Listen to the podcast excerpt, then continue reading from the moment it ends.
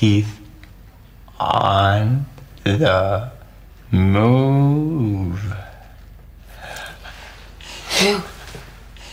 Someone's coming for you, and you're not gonna like it. You guys make noises in your sleep. Tell us. I'm not supposed to say. but he's done awful things to people, and he'll do awful things to you.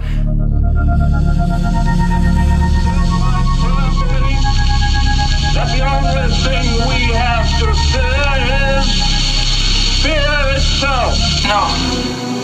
Be afraid. Be very afraid. There's nothing to fear except God. Whatever that means to you. Do I look like someone who cares what God thinks?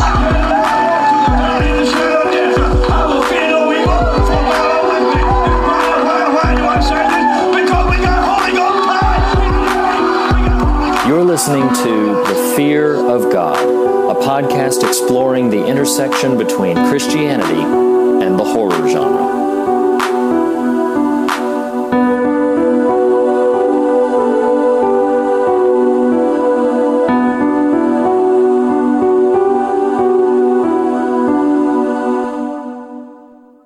Hello, everyone, and welcome to The Fear of God, episode 32. And something very, very special has begun here at The Fear of God, something that I am so delighted to share with you. My name is Reed Lackey, and I want to invite in my co-host. Nathan Rose. Reed, we're at 32. What a good age that was. I know. But we, uh, we every week, listeners, are coming to you with a conversation about the intersection between faith and the horror genre, specifically the Christian faith and the horror genre. And, uh, the reason we are so excited for this week, Nathan, do you want to, do you want to tell them what this week begins, which they probably already hint, have a hint of if, uh, they looked at their episode title before listening? Uh, yeah, today we are starting hashtag springtime for Shyamalan. Shyamalan. Shamala. However, we're, It is Shyamalan. I looked it up. It is Shyamalan. I've been saying it wrong. I always pronounce the little Y in it, the Shyamalan. I always just put that little thing, but no, it's Shyamalan. I think this episode we should just like, just keep saying it different ways, like every time. You know, just- Shamalama Ding Dong. Shyamalan. Show Mama. Shyamalana. It's like a, it's like a, a Fear of God exclusive. We're going to speak in tongues on, Uh uh and the listeners just exited out. All right. Yes. So tonight we begin today, whenever it is you're listening to this episode, is when you are with us beginning the very exciting journey that we have lovingly dubbed springtime for Shyamalan. Um, and we're going to run down five of Mr. Night's films. Uh, this particular episode, um, again, as Reed mentioned, if you saw this on your playlist or however you consume these, we are talking about Split today. Uh, the most Mhm. recent entry in Mr. M's oeuvre. Yes. So, Reed, we, we're talking about Split today. Before we get to Split, like any other, any other pieces of media you want to recommend you've been consuming? Um, at the moment, to be honest with you, I have just been watching a lot of M Night Shyamalan, Yeah. and I'm I'm not like I, I wanted to reacquaint myself with all twelve of his directorial efforts before we sort of dove into this. So recently, it's just been all Shyamalan all the time, which is not a bad thing for me. I know I know already some of our listeners are like, "Oh, good lord, we're gonna have five weeks of talking about this direct," because he's kind of a divisive uh, personality in terms of not him, you know, being contentious, but his films. They're polarizing. There are people who just spit a lot of bile against him. But Let's talk, can we talk about that for a minute? sure, yeah, I want Can to. we do that? It's, it's appropriate time. Because, because I've been thinking about that. You know, I was, um, uh, as I occasionally do, listening to some of our more recent episodes just as they hit the air, uh, making sure I don't sound like too much of an idiot, which is, you know, easy for me to make happen. Um, but, you know, you, you've, you've beat the drum several times of his uh, supposed divisiveness. And I don't disagree with you about some of his, some of his films, some of his works. And I, I suppose I sort of understand maybe even him as a filmmaker, you know, he, he had been known for increasingly more recognizably placing himself in his movies in ways that may sort of pull you out, you know, which I know from, or what I imagine from his standpoint is this sort of Hitchcockian homage, um, which, which I get. And I, on the whole, never really had a problem with that. To me, as I interpret the divisiveness you're referencing, is what you are saying. That's a question. Is what you are saying that specifically just some of the movies, or like, for instance, even you know, let's just go with what is pretty universally acclaimed, Sixth Sense. Like, would you say, oh, Sixth Sense has its has its haters? I mean, like, what are you referring to when you specifically state the divisive nature of Shyamalan? Shyamalan. Shyamalan. So, Shyamalan. um, here, so, so here's what I'm kind of scratching at, or here's what I'm, uh, what my experience of talking about him is. People, if people don't like Spielberg's works, or if they don't like a few of his dud films, uh, in general, people, nobody will be sitting around going like, oh yeah, that hack Spielberg doesn't know what he's doing. You know, if people don't like Nolan, which I don't know very many people who don't like Christopher Nolan, but if people don't like Nolan, they at least acknowledge the artistry, the craft of it. Um, there is something very bizarre when you bring up M. Night Shyamalan's films if the person you're speaking to is not a fan. There's something very bizarre that happens in the conversation. To me, usually when I talk to my friends, if they do not care for him uh, as a filmmaker, there is this odd sort of there's this odd sort of bile that that creeps up, and I think it's because he has a lot of devotees, and I think that part of it is simply that the people like myself who are really big fans of his that when he's very praised, there may be a tendency on their part to want to sort of uh, back against that and, and counter it with equal amounts of distaste or dislike. But the other odd sort of thing that happens is I feel like critical assessment towards him is not always terribly fair. So when I talk about the divisiveness of him as a filmmaker, I always think about my encounters with my friends who don't particularly care for him. We have a couple of them who are listeners of this show who are like, yeah, we'll see you in six weeks or whatever. I mean, they, they, they assured me, those that I interacted with, that they would listen to these episodes. So thank you for listening, Blake and Brian and whoever else you are. Um, but they, um, they assured me that they would be listening, but most of the time when I have conversations with them, they'll roll their eyes. They're like, "Oh, Shyamalan, good grief, this guy." And uh, and I don't quite understand where all of that comes from. Maybe uh, people who don't care for his work can illuminate that to me. But what I think more on an objective level is, I think that critics in general are harsher to his films when he missteps. When he does Sure. really well, Yeah, yeah. then he uh and he's praised appropriately but i feel like and and we'll get into this when we start talking about a couple of specifics because he's made a couple of films that absolutely uh, do deserve to be sort of taken to task but i think he has made a few films that i think are unfairly dismissed and unfairly trashed down But don't you think like, and, and, and this is, you know, more just sort of curiosity. I mean, for better or worse, and at varying points of his career, he might say worse. For better or worse, he became the director who twisted the ending. You know what I mean? Like, i think that's part and, of it and I, right, I- well, right. I think that's a large part of it because it creates this expectation on the audience's part of grandiosity. You know, like, I mean, come on, Sixth Sense, like, that is hard to top. oh yeah And there was this, there was this sense of diminishing returns, even though I think Unbreakable is a strong movie, even though I think Signs is a good movie. Um, you know, kind of rattle off those first few, but you have this sense of a bit of diminishing returns. Like he kept feeling the need. He got sort of locked into this mode of twist Right. ending and the audiences Mhm. kind of came to kind of hate him for it. It was this weird kind of love hate sort of thing, um, that sort of happened Sure. there. And uh, so, so speaking of which, and this might be a this might be a decent way to sort of lead us into talking specifically about Split. Uh, you'll see what I mean in a second. Can we can we spend another moment? Like this is our first springtime for Shyamalan, Yeah. so I'm okay opening things up, sort of talking in broad terms, and we'll get into specifics over the coming weeks. But can we spend a minute talking about what we define as a twist? And I'll since I didn't pre-brief you for that question, I'll I'll start um, and give you a moment to think about it. Like for me, if something is a twist, then it is something where we, the audience, have been perpetually misled through the course of the film to believe one thing is true that we discover at the end another a whole other thing is true.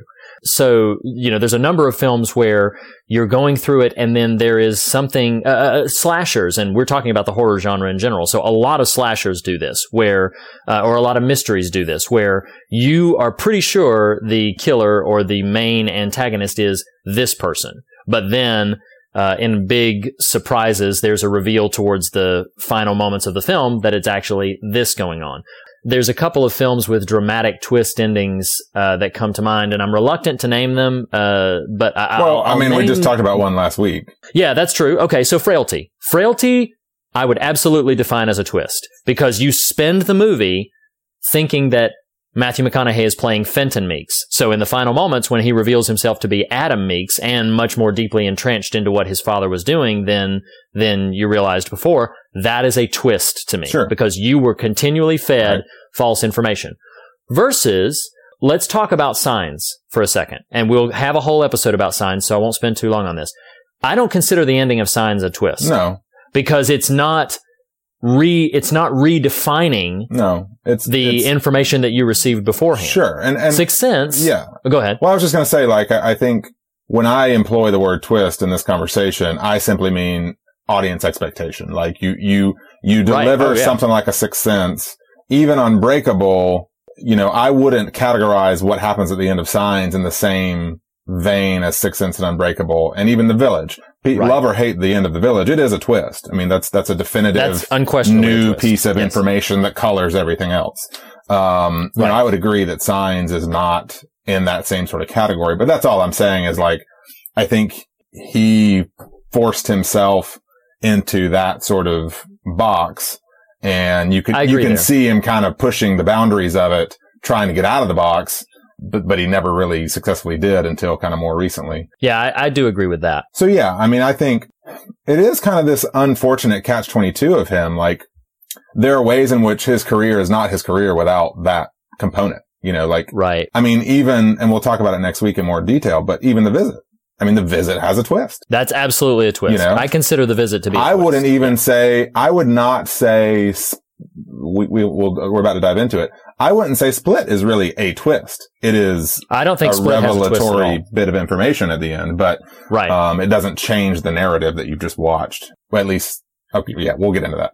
But, well, Yeah. before we dive too far down the split path, um, uh, but speaking in broad springtime for Shyamalana terms, um, what is, I, I want to know what is, see, do we do this at, on three, like at the same time? I want to know what your definitive favorite Shyamalan movie is. okay. What would you, you ready? Uh, yeah, let's do it. I Let's thought it. about, I thought about this today. One, two, three. the, The Sixth Village. Sense. Wow. Yours is the Village. It is. It is. Oh, now listen, man. to me. Now there's, I, I on on the David S. Pumpkin scale. If the Village is a 9.9, the Sixth Sense is like a 9.8. You know, I mean, it is. Oh, it is okay. a very thin margin of of you know discrepancy there. I just so am enamored. Like we'll we'll we'll talk about the Village uh, in one of our episodes. So, Sure. Some of the people who were derisive of our talking about Shyamalan period are like, man, this cat Nathan has a funny joke every now and then, but I'm so not on board with his critical thinking skills anymore. Like, um, I do think, obje- They definitely want to make you prove your point. Sure, sure. I, I, I'll tell you well, that. no, I didn't say there's any point to prove. I just love the movie. I'm, I'm just avowing it as a favorite. Fair enough. I think objectively Sixth Sense is almost unparalleled and I do love the Sixth Sense, but I do think oh, sure, sure. I do think the it's you you know you, you have the whole movie of the village so I can't be like well take out that ending Right. but I was so enamored up until the ending that I, I'm I don't know it's it's this period or faux period gothic thriller scary romance I mean it was just you Mhm. know introduced us to Bryce Dallas Howard Joaquin's in there uh Adrien Brody I mean, there's, there was just a lot. The score is unreal. I love the That's my favorite that score of any of his films. That I go back and forth between whether that or Unbreakable is my favorite score Yeah. um, of his. But uh, one thing that I will sort of mention, and then and, and then maybe we'll uh, dive more deliberately into Split is I, I I'm enjoying that after a long string of nearly a decade of him being primarily derided, almost unanimously derided by the critical circles, it is nice with last year's The Visit and with this year's Split um, that he's starting to come back into some affection, both with audiences and with critics. Some of us have stayed with him the whole time, even though we rolled our eyes through some of those weaker movies. We'll talk about that, I'm sure. But uh, but yeah, I mean, I, it's a good time to be a Shyamalan fan. I'll just say that. So so why don't we dive right into Split? Let's do it. You want to Let's- you want to Let's, let's split uh, from what we were me- talking about and dive into this movie. yeah. So, um, so how do you want to start this? I've got a couple of trivial bits. Do you want to do David S. Pumpkins? What do you want to do? Well, you know, uh, I feel like something interesting happened with Frailty last week where while in the moment I would have stuck to my David S. Pumpkins review, I think by the end, and this is what's good, right? This is what happens when friends talk about media they're passionate about. Like That's you, right. you develop a differing sort of take, uh, an alternate perspective on what you've seen or watched or read. And that can affect your appreciation for it. And I think that kind of happened with Frailty last week, wherein by the end of it, I might have said, you know what? I'm going to, and in fact, I did say that. I'm going to, I, w- I would have given it a little higher rating. So I'm going to encourage and ask Reed on the fly here in the moment. okay. Would you be open to ending our conversation with our David S. Pumpkins? Um, just, and- Oh, and, and not just for today. I mean, like period, like moving forward. Um, Right. you know, we'll, we'll have our, we'll have our trivial bits. We'll have our likes, our dislikes. We'll talk scary things. We'll talk substance things and then just kind of tie it all together in this nice little pumpkin bow. We'll, we'll, we'll finish, Wrap it up like a pumpkin. we'll finish with some David S. Pumpkins. How do you feel about that? Uh, I'm I'm I'm down with that. Yeah, I think that would be good, especially because you rated Frailty way too low. But but um no, uh, I'm totally fine. Let's let's move our ratings at the end. Maybe that'll maybe that'll uh maybe by then when we rate them, the listeners will agree with us. Well, what's going to be funny about that is like now all of our ratings are going to be like skewed for this massive curve. Like all of a sudden everything up to this is like sevens and 6.2s. Now they're all like 9.7s, 9.2s. Everything's a 9.7. Yeah, right, right. Everything is now scaled Let's up. uh yeah, I, th- I think we're still. I think we'll still probably be fair, but but yeah, no, I, I think it's a really good idea. Let's let's go ahead and move it at the end after we've had a discussion about it and dissected it a little bit. Yeah. All right. Trivial bits. Um, Give me some bits. So, so just just a couple of quick notes. Um, I found it interesting uh, that Joaquin Phoenix was originally supposed to play Kevin Crumb, the um, Get out of here. James McAvoy role. Yeah, um, but evidently they couldn't reach a contract agreement or a scheduling agreement. I'm not sure exactly what broke down there, but um, yeah, it's really interesting because he's a he's a really talented actor. But I'm not going to take anything away from James McAvoy. Man, James McAvoy is a revelation in this film. Um, another thing that you might find interesting is that the cinematographer, whose name I'm probably going to butcher, um, his name is uh, I, I, I think it's Mike Gioulakis. I'm probably saying it wrong, but he was also the cinematographer for It Follows, which is where Shyamalan found him. And I was like, wow, that's part of why this movie looks so dang good. Looks so dang interesting. Well, uh, here's here's a random trivial bit. This actually piggybacks a little bit on what we were saying in terms of derisiveness. Something I wrote down right after I saw the movie um, was his problem was never craft; it was storytelling Mm. at a point. Oh, okay. About Shyamalan, yeah, you mean? yeah, yeah, Yeah, Like, that- like that- I think he's a Yeah. extremely competent filmmaker. You know, like like Oh, you absolutely. know, framing Yeah. shots and you know all these other things. It was just kind of the his his structural his narrative structure kind of dented and dinged over time in such a way that it started to go off the rails. Yeah, I would I would agree with that. Even for his film that I think is the his least uh, effort, and that's for me, it's the happening. I, I dislike happening That's even more than I movie. dislike Last Airbender. Yeah, but uh, like, but even in the happening, there are moments in the happening that look wonderful, Sure, and there are moments in the happening that like when the credits start rolling. well, and moments that taken by themselves are quite effective. Sure. But j- just that film, you know, that's why we're not devoting a whole episode to the happening. Two more quick things. Actually, one quick thing and then one thing that might not be so quick. So, Dr. Fletcher in Split is played by Betty Buckley. Uh, do you, did you recall where we've seen Betty Buckley before rather recently? you know, in the moment, I you you and I've talked about it since we saw the movie. I recognized her in the film. In other words, like Yeah. watching Split, I was like, that, you know, this, this actor rings a bell, but it, I was not clicking with who it was. And you, you, you know, elucidated to me that it was in fact Carrie's gym teacher. That's exactly right. Yes. So Mrs. she's once Mrs. again Des slash Desjardins. right. Well, and in the film, I think she was Collins, but yes, Yeah, that that that character. person. So so once again, she is playing uh, the caring counselor to someone that she should be running far away from. Yep. Yet again. Yep. Um. So, but okay. So I want to say this before I give this piece of trivial bit, listeners. If you have not seen Split and you're listening to us to check this out, I'm about to introduce uh, something as a trivial bit that is, I would I would say the major spoiler for this film. So if you have any interest whatsoever in seeing it and have not yet been spoiled anything about it, you need to stop right now and wait until you can see the film to finish the conversation because it's the kind of surprise that deserves to not be spoiled if at all possible. So you were warned very well. From here on out, it's full spoiler alert. Oh, Okay. thank God those guys are gone. so, one of the best things about Split, audiences cheering in their seat, uh, having this experience, is that at the very end, in the final moment, Nathan, who shows up? Who shows up in the final scene of Split? David Dunn, my friend. David Dunn. And where, where did, where's David Dunn David from? Dunn, who is the protagonist from Unbreakable, shows up in a diner at the end of Split. Yeah. And I will describe my experience of seeing that and I want to hear yours. So you had alluded actually on our episode, uh, right after you'd seen it, you, you charged me to go see it. I knew I was going to anyway. Of course, I knew there was something, you know, it's a, sh- it's Shyamalan. There's something to come at the end of a Shyamalan movie. Sure. And that day, maybe like the day before I saw it, I had seen some article. I didn't read it, but the headline was simply like, Shyamalan mentions a script for Unbreakable 2 or something like that for a sequel to Unbreakable. I was like, that's a really odd, you know, I'm, I'm the type of media consumer, at least, you know, movies and stuff like that. I'm always trying to connect dots subconsciously. It's like, okay, that's interesting that Unbreakable is in a conversation with Shyamalan right now, even though it Split's what's being promoted. Right. So that stuck out to me. I still didn't know exactly what that meant. Um, but then when I went to see the movie, it was great. So, you know, the, the whole primary story happens. Uh, the cop door closes on whatever her character's name is. Um, and then you cut to McAvoy in the mirror, right? hmm And he's Right. talking to himself.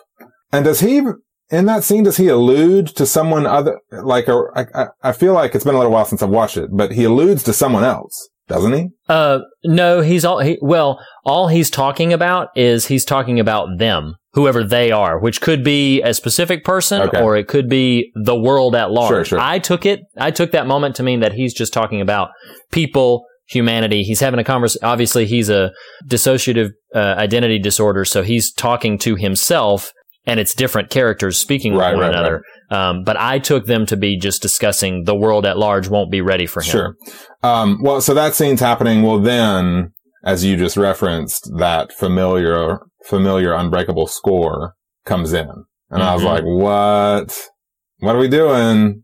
And then you cut to the diner and it's this long shot of the, you know, the bar at the diner and it's panning Right. down. And I was with a buddy who is not a Shyamalan fan like I am. Mm. I intentionally said that funny, just in case you're curious. Yeah. Um, and so. Uh, anytime you say the name, I'll, I'll know that you're saying Right, right. funny. So the camera's panning down the bar and then you hear the ladies talking about the horde. You know, the newscaster has just referenced Right. the horde. And they're like, that reminds me of such and such 10 years ago or 12 years ago, whatever it was. And they lean back and David Dunn's like, his name was Mr. Glass. And I just said, Mhm. I, in the theater with all these young punks, I just said, wow. Like that's how I said it, like loudly. I was the only, I was the only, I don't, I'm, I'm jealous of your movie going experience because mine was not like that. I was the only one to really Oh, man. exclaim. And in fact, on my way out, I heard some young, just, what's, what's a, what's a, Whippersnappers? whippersnapper. That's a good one. That's what I'm looking for. I heard young, some young whippersnapper be like, why did they pay so much for Bruce Willis, right? Just for one scene. And I thought, well, That person, well, if that person was 16 years old or younger, they would, they would have been born after Unbreakable was made. wow. So Really? I know When did that come out? 2000. Oh my God. 2000 Oh is when that came out. So what's interesting about that is that, um, so I had, uh, yeah, I, I, I when I've talked to people about this, everybody's talk, you know, everybody initially who saw it in like the first week or so were like, "Oh man, you got you got to go see Split before it's before it's ruined for you." And and I had a similar experience where I was like, after I got out, I started telling everybody like, "Oh man, you got to go see Split before it's ruined for you." You got like it's a it's a surprise that deserves to be experienced. Um, now, like you, I had seen and and wasn't quite positive about this, but in like a couple of days before I went to the movie to see it, I had seen a headline that said like final unbreakable film forthcoming or so- just something like that. And and I was like, huh, final, not sequel. Right, right. And it, it just it just sort of stuck something in the back of my brain. Now I didn't know and I didn't read anything more about it, but so I was not as I wasn't I wouldn't say that I was spoiled because I wasn't sure. Right. I didn't sure. do any yeah, yeah, digging Yeah, yeah, yeah. so I wasn't, so I, I wouldn't say that I was spoiled. It was only just an inkling in the back of my head that maybe this might be what the big deal about Split was. Well, because But- impressively, I'm sorry to cut you off, but impressively, I think the marketing does such a good job, and and not because it's a, a sleight of hand, but you know, you you just mentioned you weren't spoiled. Like you could walk out of that movie five minutes before it's over and never know. Oh, absolutely. So, Yeah. so Oh, I mean, in a very real way, I don't feel like we were given a partial movie in favor of some connective tissue to a Shyamalan verse. You know what I mean? I absolutely Um, agree. So I think, I think, I think there's a lot of value from that standpoint because you get a full product, you know, a, com- a complete Yes. product. It just happens to tie in in a very specific way.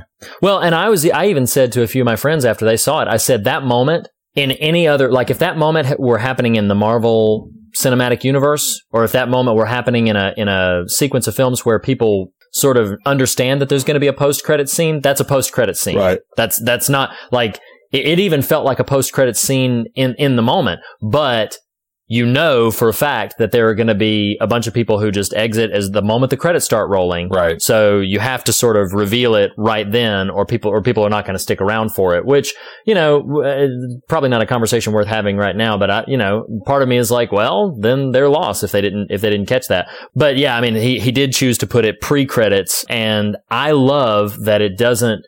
The the film stands on its own Yeah. Without this connection to Unbreakable, I feel. I want to take, I don't want this episode to be too terribly long for, you know, just everyone's sake, but I want to take maybe five minutes or so and talk about Unbreakable because this is, this is the appropriate place to do it. This is the sequel, quote unquote, that we've been waiting for for, you know, almost two decades. Do, do you remember when you saw Unbreakable? We were not friends when we saw, when we saw Unbreakable. If you saw it in the theater, And here we are. we were not, we had not yet met. um, it's, it's like another life. I don't, I don't, It is like another life, doesn't it feel that way? I have, I have nothing in that, in, in my memory pre-Reed. So The- there's just, not- there's just nothing there. I have that effect on people. Uh, you know, I do, I vaguely remember seeing it in the theater. Unbreakable grew, had to grow on me in a way that Six Sense didn't. Okay. Um, Unbreakable, the first time I saw it, I think, to my recollection, again, pre-Reed, all of life is a bit of a blur, but, um, I, I did see it in the theater. I remember thinking, huh, well, I, you know, I definitely didn't see that coming. The further I got from that initial viewing and the more times I had watched it post that initial viewing, the more I grew to love it. Um, I- Hmm. you know, I think at the time, as you kind of do with Shyamalan films, you gotta, you're, you're on your guard a little bit, like, I don't know what I'm gonna watch here, you know, and so you're, Right. you are right. forecasting, like, where is this gonna go? Um, Mhm. but, but I grew to just, I mean, I, I would easily rank Unbreakable up there, uh, with some of my favorites of his. Um, but yeah, I, I, Yeah. I love, I love that movie. Well, what's interesting about rewatching it right now, and uh, this was one of the biggest things that I wanted to mention, is the year 2000. You, comic book devotee, bigger comic book fan than I am. Uh, you remember what big comic book movie broke the airwaves in 2000? But X-Men. The first X Men, which is credited as the first of the big comics boom Sure, that we're sure, seeing, sure. where now comic books are everywhere, and X Men got there first. Uh, admittedly, we had had Batman, Superman. There had been a number of properties that were based on comic books that existed almost every year before that, but X Men was really like the one that sort of kicked the door down for like now we're going to start seeing a ton of very high level, high pedigree properties Sure. made into films. But it's interesting because when I rewatched Unbreakable, it opens with a, a, brief little blurb, a sequence of blurbs about comic book consumption Sure. in general and about how, you know, many, many fans around the, around the world read comic books. And it was interesting to me because I took note of that and I said, if Unbreakable were com- if Unbreakable came out a few years ago, that disclaimer would not be necessary because Right. comic books are everywhere right. now. And so it was interesting. What it put me back into mind of is it put me back into the mind of the fact that in 2000 when this came out, they they weren't as there wasn't such a glut of them It as there is right now. Hollywood property, right? A- absolutely. And so that made, to a degree, makes Unbreakable somewhat. Uh, I, I'm reluctant to use the word revolutionary. I don't think it deserves that term, but it, but it was definitely. I think that can that deserves to be considered to some degree groundbreaking. Sure. The fact that it's doing something in the comic book realm and deliberately addressing comic book elements. You could say it was at the vanguard of the comic book movie boom. Although as a random caveat, actually, this, you'll roll your eyes at this. I would too. It just happens to be true though. Like actually, X-Men, yes, I would say kicked the door down. What cracked the door open was Blade, if you can believe that. Really, Blade was the first Yeah, like Marvel it- it is- movie. Yep, yep. It's really held in, it's not held in like high critical esteem per se, but it did a lot of Sure. money in a way that actually started to make people pay attention. Anyway, random, ca- Oh, that's interesting. yeah, random caveat. No, But that is X-Men definitely took what work Blade did and, and really, you know, pushed it over the, pushed it over the edge. Got it. Got it. Well, but yeah, I mean, I, I love Unbreakable. Uh, I love just, uh, you know, I don't want to have a whole mini episode about it right now, although we probably could, but, um, I just love the, the tone of Unbreakable. I love So the way it's paced. It, it holds up really well, having just seen it and having not seen it for about a decade. It holds up really well. It's I a beautiful story. I mean, it really is. It really is. You know, this, Yeah, this it really estranged marriage and part of it, you know, some of, some of these elements we talked about with frailty, you know, this character who has sort of given up on himself, not give, you know, that didn't happen in frailty, but as in like is searching for his purpose and what, Yeah, what a, oh, yeah. what a relatable, universally relatable sort of theme Yes. you know, I, I- even I didn't, I haven't rewatched it in a while, but there's so many sort of iconic images in it. You know, the, the scene of him carrying Robin Wright up the stairs, Yes. the scene Yes. of him weightlifting and them continually adding things, oh, it's the great scene, of the son with the Yeah. gun, you know, powerful scene. yeah. Uh, one of my favorites in that whole movie is the, is when he goes to the house to save the kids. I mean, that is I was going to say that thrilling. The whole sequence, yeah, the whole sequence from him going into the train station. that's right. That's right. And then bleeding it. That train station sequence, I rewound it, like watching the film. I don't normally do this, but I like I, the scene ended, and before he went to the rest of the house, I, I paused it, I, I wound it back and watched that scene again because I like this. I love Into the that empty scene room, you said that's so good. Well, the room wasn't empty. I was with my wife, but uh, you know, but so uh, like it's one of those things where like I just th- I couldn't agree more. I think that entire thing is is very uh it- it's just it's just gorgeous, and I think it's it's really it's got a potency to it that I wasn't expecting to be as strong as it was. In fact, you mentioned that gun scene. My first viewing of it and and my couple of viewings of it w- more recent to its release, I didn't like that gun scene. That was the one scene that I was like, let's take it out. Last night it didn't bother me at all. I was really affected by it. So I think the film has some real staying power. Sure. And I think that it it's got a lot in it. And I will say this as a unless you have more accolades to uh, heap upon Unbreakable, I'll say this as a transition finally to get right into Split. This I do think is possibly revolutionary. It's definitely groundbreaking. And if this, if this plays out the way that we think it might play out, this I think is revolutionary. I don't think there has ever been a comic book film franchise that has done this things this way, a comic book film trilogy or franchise or anything. We have with Unbreakable, we have admittedly before there were a lot of them, we have a sort of an origin story for a hero Right. and we have that all playing out. And uh, naturally, Mr. Glass, Samuel L. Jackson in it is a is a villain. You could say that it was an origin story of that entire dynamic, and that it was an origin, but it's primarily an origin story of David Dunn Sure. as a hero. Right. With Split, you have what most people did not see coming: the origin story of a villain Right. And ex- exclusively an origin story of the villain. Sure. Like to the degree that that that the heroes again, well, we're spoiling everything about Split. The the heroes don't really make it. Right. Right. In Split. Like like the the villain is unquestionably the sort of last man standing at the end of all of these encounters. And so I, I got to thinking about it. I was like, how great would it have been if you had like a trilogy of films and we didn't know who Batman was. We didn't know anything. Let's say Nolan's Dark Knight trilogy was reinventing the wheel and you have, you know, a film that is the origin of Batman. And then you have a total other film completely separate that's the origin of Joker. Sure. And completely, you know, totally different and you don't realize until the end that it's connected. And then you have what we are presuming from 2017. Shyamalan has tweeted and has posted that he's working on this third film that we know is going to combine these two narratives. But then you have a third film where those two worlds collide. To my knowledge, it's never been done in a sort of superhero type story in the film world. Done the Horde, Dawn of Shyamalan verse. Wow. now you've, now you've just taken two films I love and irrevocably mirrored them with a film that I hate. So thank you for that. say, just like uh, the finest film of 2016, BVS, DOJ. yeah. That, that that movie has six initials and a Ugh. and a colon in the middle. Messes with my colon. hey, ran- oh wow. Um, random uh, final bit before we full full feet into Split. Um, I think another thing I love about Unbreakable that is not easy to say these days is the trailer. That trailer, you remember the one of Yes. the doctor talking to David in the hospital? It's, that, it's just that scene. Right. Yeah. and it's, it's, just that it's scene. the, in the foreground, the body where the blood starts, you know, kind of seeping. Seeping out. Oh, yes. That trailer Mhm. was fantastic because it told you so much and so little at the same time. I mean, it was just a Absolutely. excellent, excellent marketing. Good work, Night. And and that's what I'll say about Shyamalan's work in general, and it's definitely true of Split. He's we we talked a lot about how some people may be uh you know sort of derisive of him because of his proclivity towards twists or any number of other things. He's also a very stylized filmmaker. Like you know his films. Sure.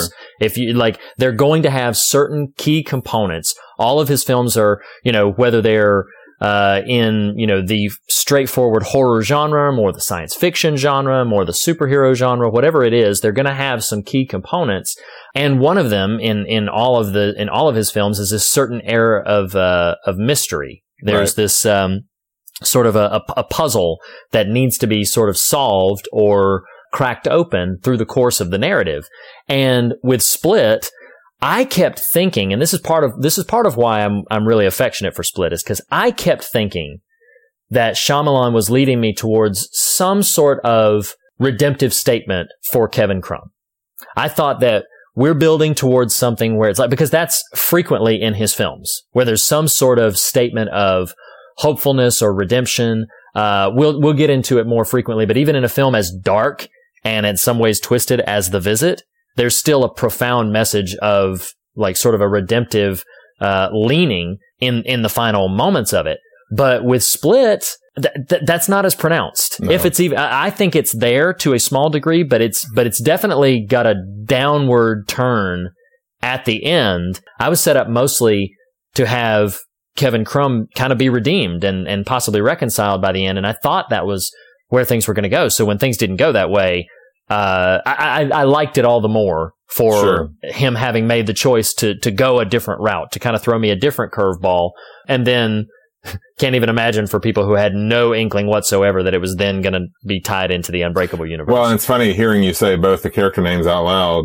I mean, I've always known David Dunn. I didn't realize the alliteration of Kevin. Right. You know, historically, I mean, that's, that's kind of a, a very Marvel, uh, nomenclature trope. I mean, your Bruce, Right. your Bruce Banner, your Reed Richards, your Peter Parker, so on and so forth, Mhm. Sue Storm.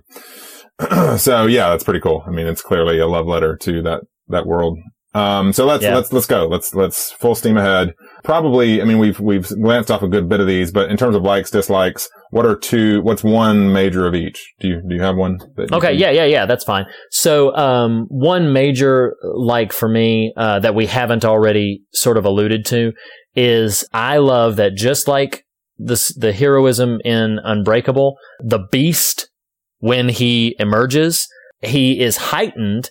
But I, but I can see it. It's taking place in the real world Sure. still. Yep, it's yep, heightened, yep. and even though it may not be entirely possible, um, it's taking place in the real world. It is every bit as believable as David Dunn's skin doesn't break Right. and that he doesn't get sick. You know, it's every bit as believable as that. And yet in this sort of horrific sort of way. So I like the consistency I, there. on that note, uh, on that note, real quick, I was really glad. Remember how with the witch, I told you when Black Phillip starts speaking at the end, how I said, I, Oh, I know we're not right, going to see a talking goat. Like it's just not going to happen. In Split, Right. I kept thinking once the narrative starts barreling towards the beast manifest, I thought, no way, please don't let him turn into some kind of werewolf thing. You know what I mean? Like, I just thought right. that doesn't, that seems asynchronous to the, the rest of the groundedness of the movie. So, you know, I'm, I'm basically applauding what you're saying. Like, I was really glad he's just a more sort of physically commanding version of who he already is physically, Right, right. And as uh, opposed to turning into an actual beast, which would have been just sort of odd. I, I completely agree. And speaking of the witch, Anya Taylor Joy Yep. is Yep. just I outstanding. did that. I just served that right up for us. Yeah, you sure did. But she she's outstanding in this. I, she's really an actress that I've come to. Uh, I'm I'm going to be paying very close attention to the choices she makes for films in the near future because she really seems like she's on a roll right now. She she delivers two outstanding performances in The Witch and in this. I even saw her and really enjoyed her in that Netflix original Barry about the early years of Barack Oh. Obama. She's in that and, and she does a really good job. The film itself was kind of meh, but but she does a really good job in it. So that's I'm I'm going to close my likes dislikes on that because anything else I'll say related to scares and themes. What about for you? Um, I've got one major like and one sort of semi dislike. Um, I mean, the major like is just friggin' James McAvoy is a, Yep. is just, uh, he's a monster. Goodness gracious. Yes. Um, Yeah. I've liked him. Genius. uh, You know, uh, uh, what I've seen him in, and I haven't like followed his career with a fine tooth comb, but you know, kind of the X-Men stuff. I may have seen one or two of his non-X-Men work, but I've always liked him. Um, and Yes. thought he was very capable, but this movie really, I mean, goodness gracious, that scene towards the end, is it when he's, he's confronting Mhm. the therapist or is it, well, who is he confronting at the end? When he goes through Uh, all the characters right there, all the personalities? Yes. So so he's uh it, it's when it's after the the therapist is gone Okay, okay. The and uh. Casey uh yeah, Casey um says his full name. That's right. And when she Okay. says his full name, then he Right. he's doing this rapid fire every it's what they call everybody fighting for the light. Sure, that's and right. it's it's genius. Yeah. Oh my gosh, it's genius. I don't know how he I don't know how he as an actor pulled that off. It is because the because the camera, to my recollection, doesn't cut away.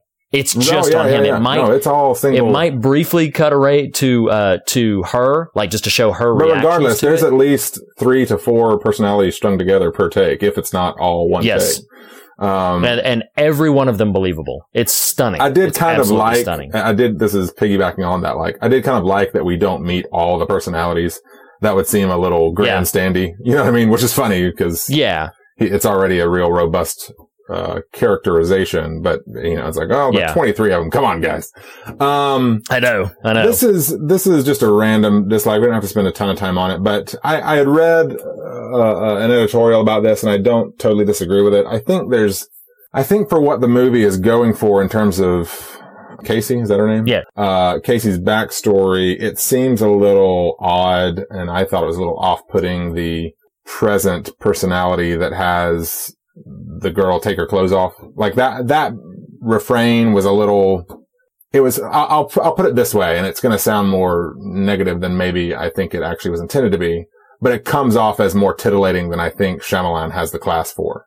Does that make sense? Like, Uh, I, I don't disagree, and I think even Anya Taylor Joy uh, confronted is probably not the right word, but in some of her promotional material, uh, I think she was asked about that, and I remember I don't remember the context, but I remember specifically hearing an interview where she asked him, "Are you making a misogynistic movie?" really? And he, assu- yeah, and he assured her, told told her, you know, the breadth of everything that was happening, and she again, she said in this interview, she said, and I understood where he was going, and I and I agreed with it, but uh, yeah, she she was concerned about that as well because you know, Because because I think for, there's for a a variety of reasons. there's a way in which, yeah, that present action of of having the teen girls, you know, steadily removing articles of clothing is very dissonant uh, with what feels like the theme you're trying to develop in the backstory, which feels Right. very, which feels very confrontational and addressing some very specific ailments of not just society but individuals. Anyway, so uh, Yeah. you know, if if I were if we were doing David Pumpkins right now, I'd, I'd ding just a little bit for that because I, it is a little like uh, it, doesn't feel necessary to the narrative in a way that some Yeah. stuff that's whether it's meant to titillate or not, sometimes movies can employ that type of material in a way that at least is valuable to the narrative. And this didn't quite feel convincing enough in that regard. Anyway, Yeah, I would I would probably have to give it some more thought. It was something that it's it's in that pocket where I'm not going to defend it because I don't really I agree with you that I don't necessarily think it's vital to what's happening or vital to the theme, but because it didn't go further than it did, sure. it it sure. also didn't really it didn't really bother me. But if anybody listening or conversing with me uh, says like, "Yeah, I was really bothered by that," I wouldn't come to its defense. I, I understand. I, th- I think it is uncomfortable, and whatever he was driving towards by its inclusion, I think I would probably have to sort of unpack a little bit, which we don't have sure. to do right yeah, now. Yeah, that's fine. There was another there was another element that um, just on that that I did have a conversation about that was talking about uh, s- the stigmatization of people with uh, mental illness sure. and the sort of the the the villainy. And it was interesting to me. So, and and you know what? I, I don't know how much I don't know how much I want to talk about this right now because there's there's something that I'm going to address in themes that may make it come back a little bit. But I, I think one thing about this idea that you have a person who clearly has mental illness, and then you have at least one character through the entirety of the film very much a champion of these people as being treated as people and, Right. and as remarkable. And, you know, Dr. Fletcher, uh, really coming to bat for, for Kevin and for all of his personalities and talks about them like they're different people and everything. I can understand someone saying like, well, this is really a stigmatization of people who have mental illness. It paints them as villains. It paints them as monstrous. It paints them as something to be afraid of. And if somebody really feels passionate about that and they have strong feelings about it, uh, I'm not going to trample those convictions right here because I think that's I think that's valuable and worthwhile.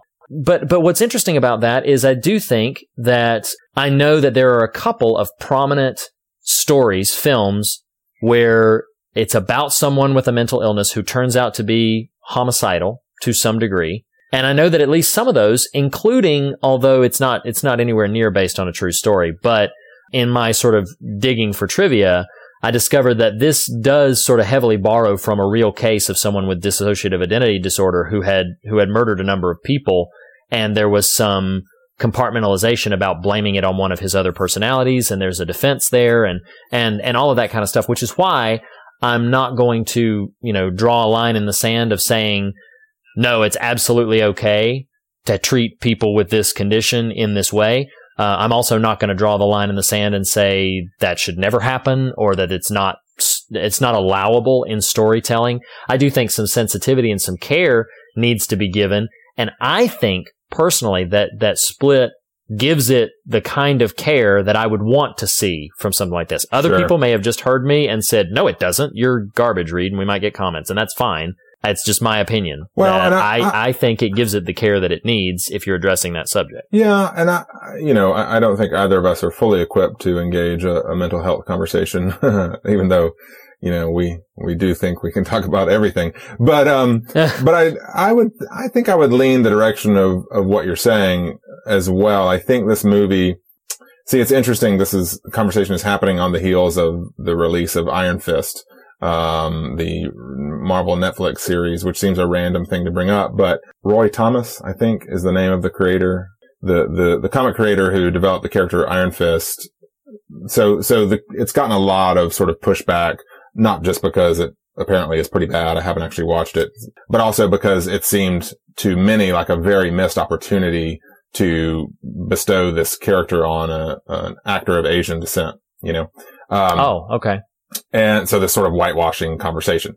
Well, Mhm. the Roy Thomas said something like, well, gosh, I just meant it as an adventure story. Like, why are we paying so much attention to this? Which feels very dismissive of what feels like real, a real conversation that is merited. Where, you know what I'm saying? Like, like, Oh, yeah, that feels sure. like a guy who in the 70s at the height of his career creates this character and now 30, 40 years later, it's like an older white guy's like, oh, it's just meant to be an adventure story. Just roll with it, everybody. Which, which is sort of a sympathetic point to make, but we do live in a, a, a, society now that, you know, not unrightly so means we are conscientious of the different personalities and perspectives we're putting on screen. all of that to say there is a certain way in which with Split, I want to say, I think they're just using a convention typically associated with mental illness to tell a specific narrative story. Um, I do think, like you, there's a lot of care taken because up until a certain point in the movie, the therapist isn't wrong in her, Oh, right. in her Absolutely. devotion. Um, she isn't wrong in her concern. And in fact, in many ways, Kevin is an extremely sympathetic character because, Oh, because you can see all of the warring that's happening in him and how there's just one personality up until the beast revealed. You know, there's only one personality that's really, well, there's, I can't, Three. Yeah. So there's three that are sort of overtaking things. It's been a while There's, I've there's seen it. three that are driving everything. It's it's uh, oh gosh, and now I'm Patricia. butcher their names. Yeah, Patricia, uh, Dennis, and Barry. and well, Barry is who he pretends to be for Doctor Fletcher. Hedwig is the nine year old. right. So so it's so But it's Barry Dennis. is a real, is, is, Barry is a real personality, but we never get to see Barry until his flurry of fighting for the light at the end. Because what they reveal, follow me here, every single time he's talking to Dr. Fletcher as Barry, he is Dennis pretending to be Barry. Because he's straightening the things in the office. Right, That's right, what right. first clues her in that something's wrong. Right. Because she's like, I don't think I'm talking to Barry. I think I'm talking to Dennis. And, and, and the main point I'm simply trying to make is I don't think the movie on the whole is trying to paint people with DID as villains and monsters. I think No, I don't think trying, either. and I think that's all we're driving at here. And, and I'm honoring and acknowledging and affirming what you're saying in the sense that I do think there's some care taken with the disorder itself, but then it just goes Right, off right. into a sort of thriller kind of territory with it, which, you know, Right, right. And I think that uh, I'll, I'll make this statement probably a bit blunter than I need to because we're already running kind of long. But um, I'm going to make this statement, and I think that these things have to be taken in balance. So, uh, so I'm just the way my personality works, the way my mind is, the way I'm framed as a as a human being. I think these things need to be taken in balance, and I think that sensitivity to these sorts of statements that art is making should have some concern. That having been said, I don't agree that every single stereotype needs to be placated against. Now, I, again, I'm saying that blunter than I probably should, given time you're constraints. so insensitive. just, just like Um, a white man in 2017. yeah, exactly. As a as a white, straight, middle class American male, um, there's no there's no oppression whatsoever in my history. But I just I think that if I were trying to be as as sort of reasonable as I possibly can, I think that just that you need to try to strike a balance. Sure. You can't be overly you can't ignore the needs of sensitivity, as I've heard some people say, as maybe you even alluded to, as maybe that person who created Iron Fist, like maybe somebody would be too dismissive of the need to be sensitive to social Right. trends. But I also don't think that it's healthy or wise to bow down to them either, where now we can't say certain things because of the aesthetic. Right. I don't think that that's necessarily the correction that needs to happen. I think care and respect for all characters, uh, villains, heroes, people with problems, tragedies, anything needs to needs to be given where it can be given. Sure. And I think that's the responsibility of the storyteller is to try to be as sensitive as you can to those issues, but at the same time, whether we like hearing this or not, the first obligation of a storyteller is to the story he's telling. Sure. He or she. Sure. That's the first obligation. Audience reaction is, in, in my opinion, always secondary. Even if they are scratching at something that is insensitive and inappropriate, I think that the primary responsibility needs to be is that does this serve my story, Right. the story that I'm trying to tell? And if it does, then sometimes you have to make those difficult decisions about those kinds of things. And I think that's why I'm more sensitive to casting decisions because that's not always story related. right, right. right. Sometimes a completely different person can be in that same role and tell the same story. What's interesting is the point you're making validates all of what we've just been saying. In other words, the through line and narrative of the character having dissociative identity disorder serves the story being told, whereas the what feels like titillating nature of mildly disrobing teenage girls doesn't feel like it serves the story and thus Right, feels right. like an That's good. outlier in terms of its presence in the movie. Um, I agree with so that. Yeah, anyway, no, just I- good, I- good point to be made there. Let's jump real Yeah. quick into the scary stuff. You know, uh, if you, I've got uh, several, but let's just do two for the sake of time.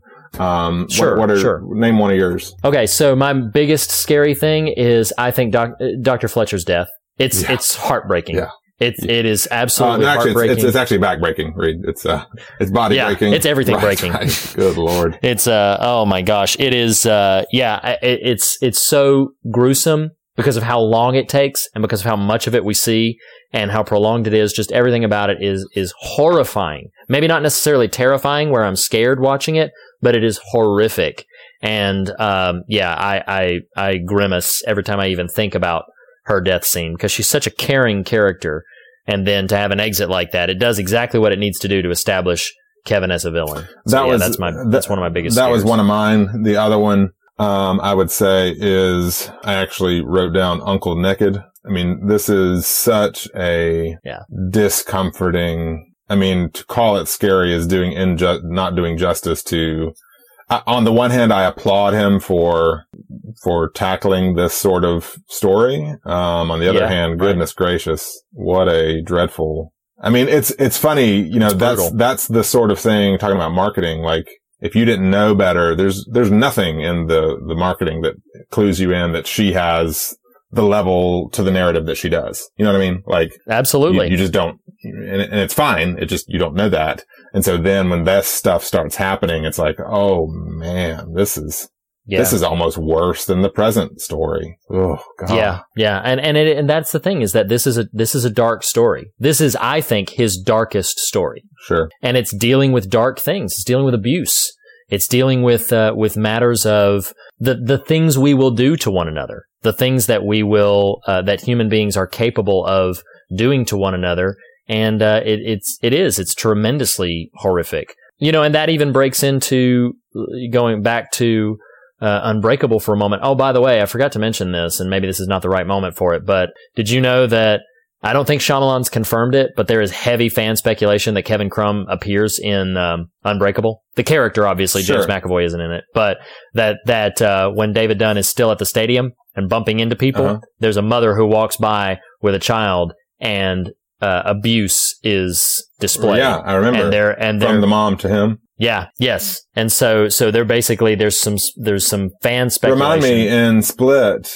It's been a little while. Uh, what is what do we learn of Kevin's backstory?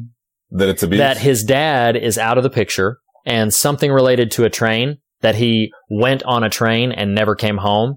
Uh, which also leads fans to speculate that he was on the train that derailed and revealed David Dunn as a hero.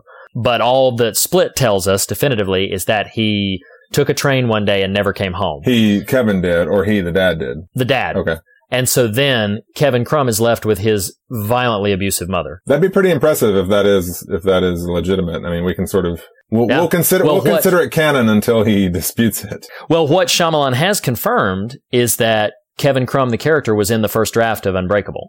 And that Wow. he, what he basically did, and he said this in interviews promoting Unbreakable. He said, I had a whole story. It was three acts. It was all of these different things. And I basically discarded acts two and three and made Unbreakable, which is act one. For a long, for a lot of time, people were like, "Oh yeah, whatever." You say yeah, Yeah. whatever. But now, but now we see that maybe he was right because he's basically implying that obviously to a much smaller degree that what we see in Split was essentially the second act of Sure. what was originally Right, right. supposed to be Unbreakable Right. and uh, that now he's developing whatever that third installment is going to be. But what's interesting about all of that uh, in general is the connections there lead me to something that this was, you know, unless you had something more scary, this is this is my one of my big main themes is uh, you know K- Kevin is left with his abusive mother and develops this dissociative identity disorder and develops into what we see him in in the film becomes the horde as it were um, and what I wrote down is the scars from abuse do not always heal. And I think, regardless of what we might say about, you know, being politically sensitive, being socially sensitive, whatever we might say about the current trends of, of interaction with human beings, I think there is some value in recognizing the horrors of abuse and that sometimes abuses, while it does not always produce abusers, many times it does, but it does not always. There are some times where abuse just simply does not resolve Sure, itself sure. and that it, it leaves irrevocable damage to the person who has been abused, whether that is, you know, eh, of a sexual nature, whether that is of an emotional nature, whether that is of a physical nature. It sometimes leaves things that just simply will not ever be the same now that there is, now that there is this, this thing. And I think that one of the things I applaud Split for is for making that kind of statement. Because if Kevin had something redemptive at the end, then it wouldn't be saying the same thing. But instead, we're seeing like, no, this is actually, this is a possible end result of yes, consistent yes. abuse. And I think I think a good story is always going to leave us at a place where we have to wrestle with the real human element of what it's trying to put forward. I do think, as a mild counterpoint to what you're saying, though, is I feel like they make the case or put on the table that Casey might come out of her state.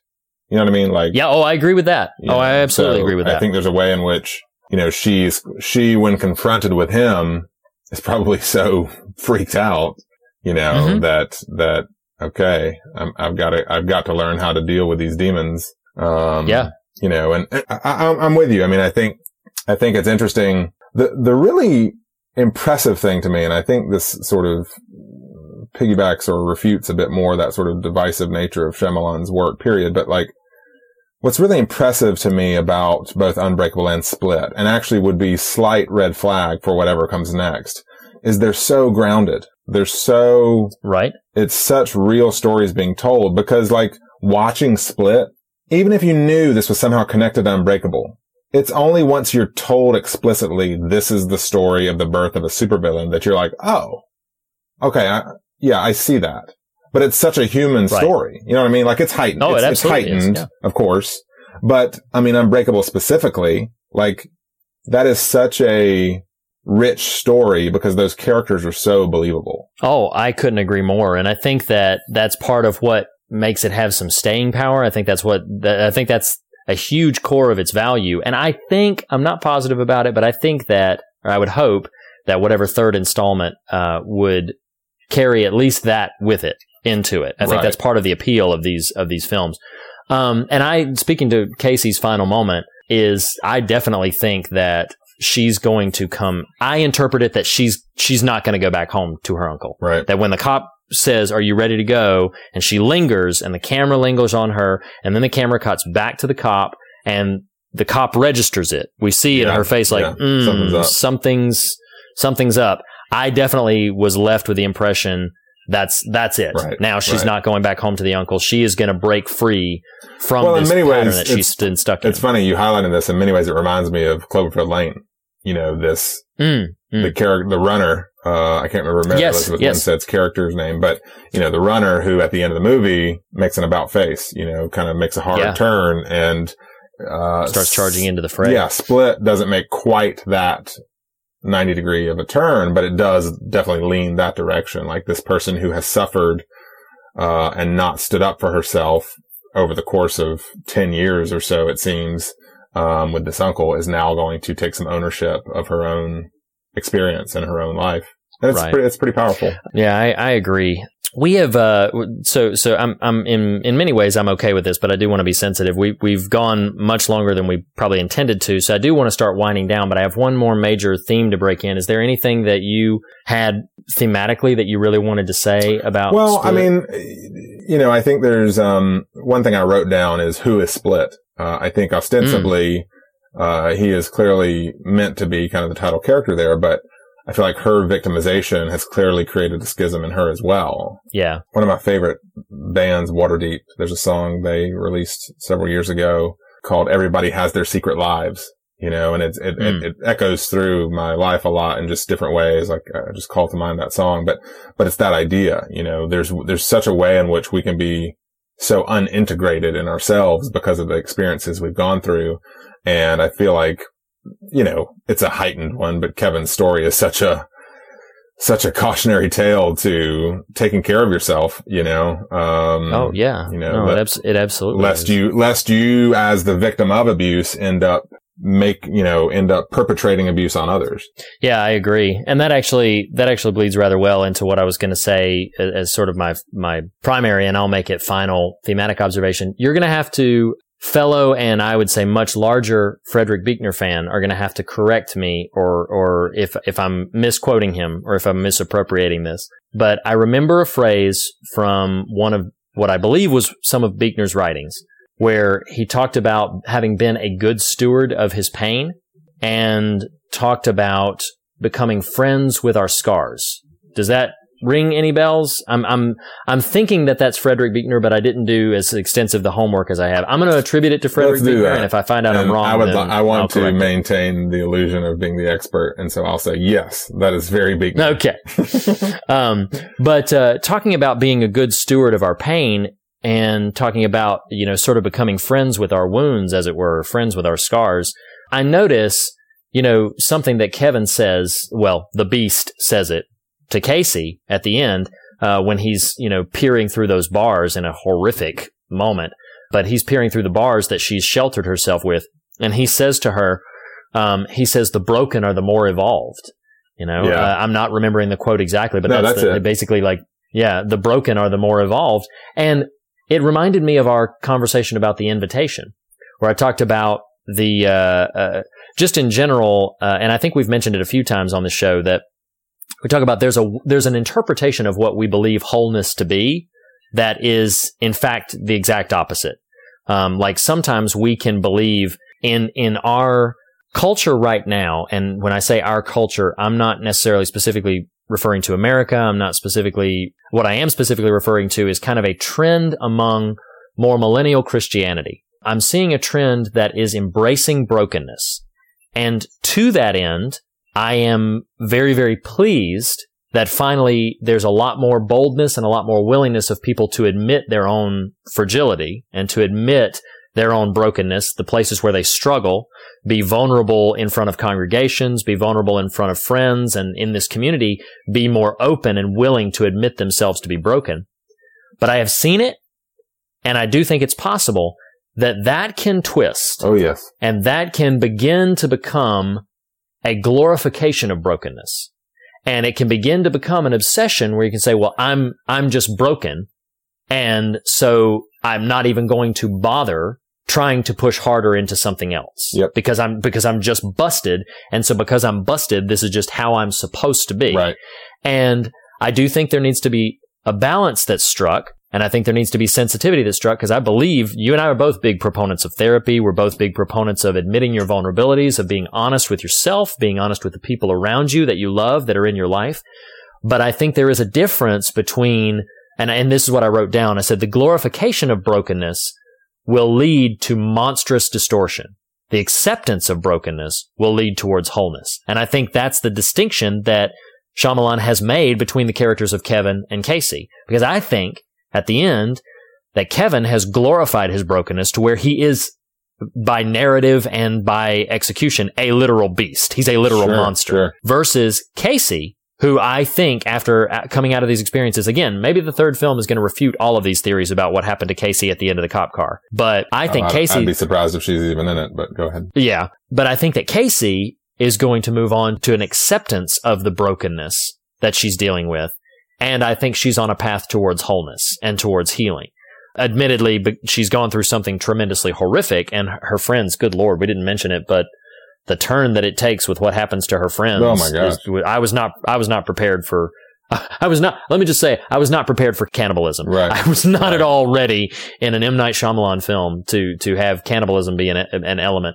But, and it's, you know, it's restrained compared to, you know, some other horror films that have dealt with it. But I, I had this scripture verse that I'll bring in and, and have your response to it and maybe then we can wind down. But I wrote this down. It's what Jesus says at the, the onset of his ministry. He had, had quoted this passage from Isaiah, a prophetic declaration from Isaiah. It's Isaiah 61 and verse 1.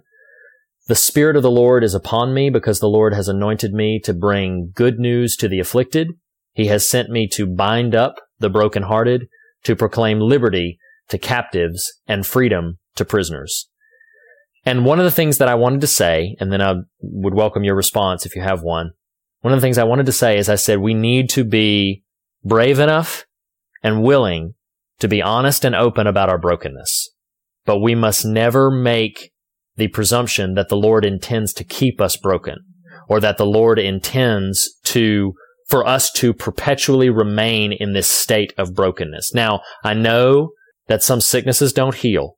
And I know that I, am not in the camp that says like, oh, well, you just have to believe enough and everything's going to be all right. I don't believe that at all. In fact, there's a whole other episode that could be had about how strongly I disagree with that. But I think that what Christ came to do and what we as Christians should continually be stretching towards, regardless of our physical situations and regardless of our mental and emotional situations, is we should always have at the center of who we are that understanding that the work of the Lord is to bring good news to the afflicted, Right. to bind Right. up the brokenhearted, to proclaim liberty to the captives and freedom to the prisoners. And I know that there's nuance that could be instituted that would, you know, challenge certain situations. Again, that's another conversation for another time. To well, me, but you're, you're the core yeah. of being a believer is those things and stepping forward with hands and feet towards those goals. Go Well, and you and I have had many conversations over the last few years about similar things here, and you're you're you're wanting to wind down, and yet you're you're threatening to fire me up here. You know this this mainly with you because you're one of the primary people I talk to in my life, but these conversations of scars versus wounds, and I feel like there's such. Hmm. Your point, your point is so well made, and I, it resonates loudly with me. Of of this sort of commodification of brokenness we've started to show in, you know, kind of this, as you described it, millennial church movement.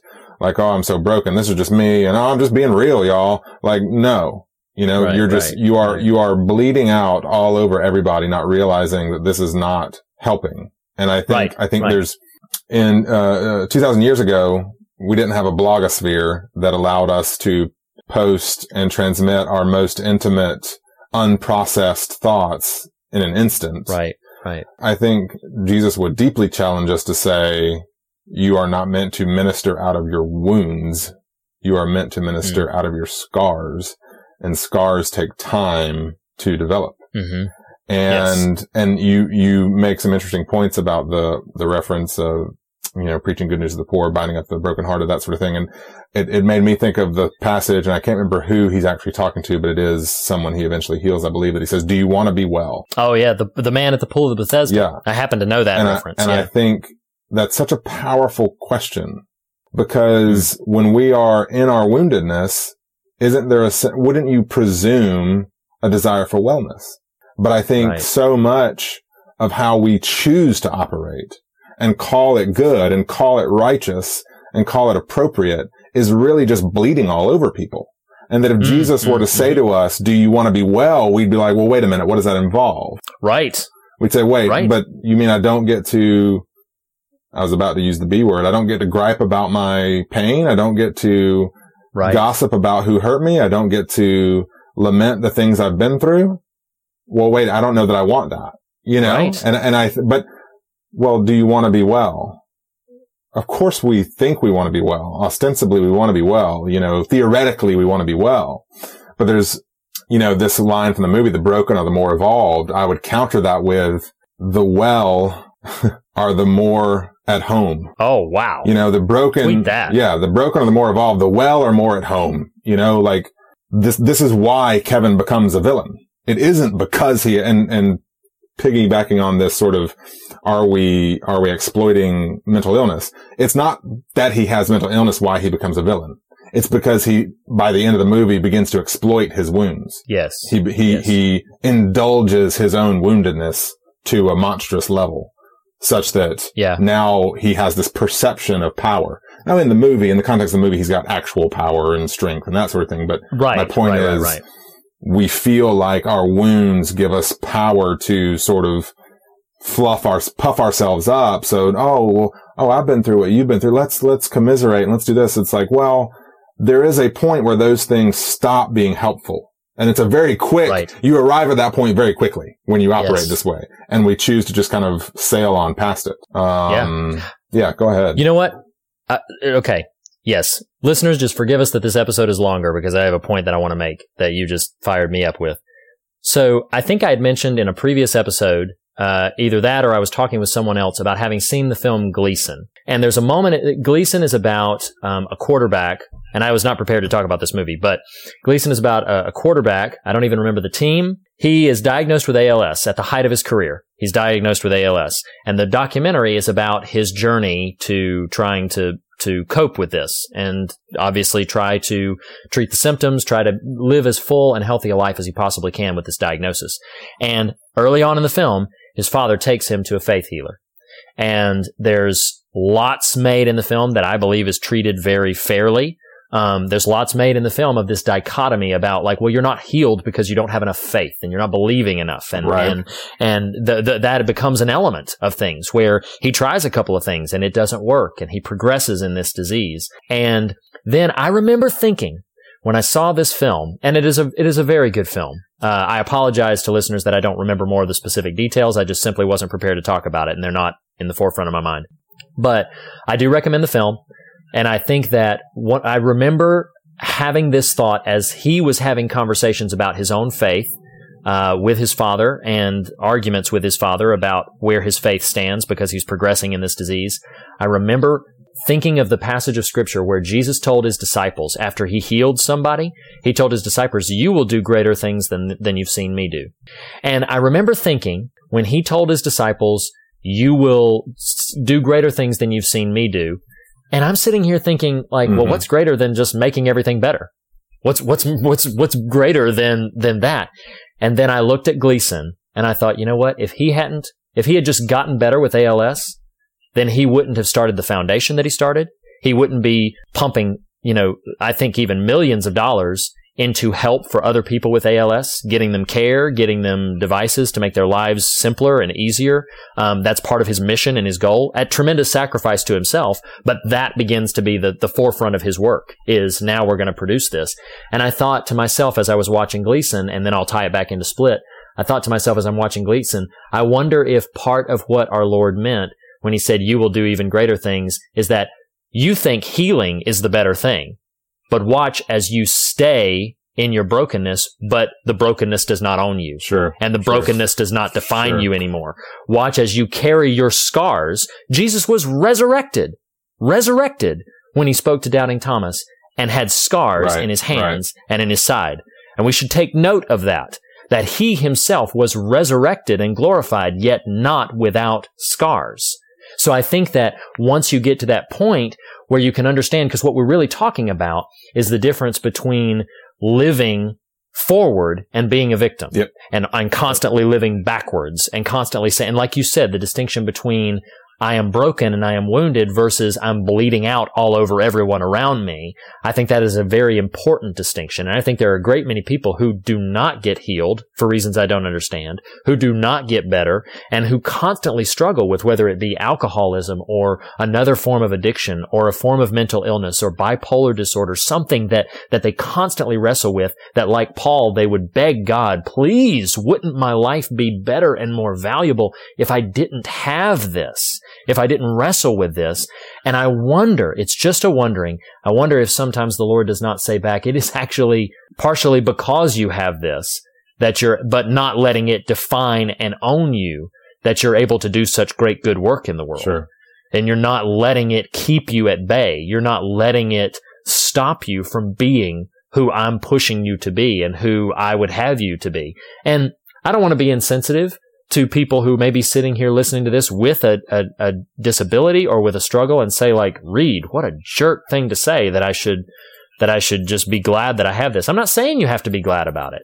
I'm simply trying to produce a statement that says, I think you don't have to let it define you. Sure. You don't have to let it own you, as it were. Well, and, and just that there's a way to, to move beyond it. I think that, I think that our brokenness is not meant to be our identifier, Right. you know, right. and I think that's the difference that we maybe are trying to unearth here, which is, you know, we, we, we are content to let all of the pain of our life be the thing that summarizes who we are. And, and as people, especially, Right. especially as people of faith, that is the furthest from meant to be your identifying element. Yes, Anyway, I agree. anyway.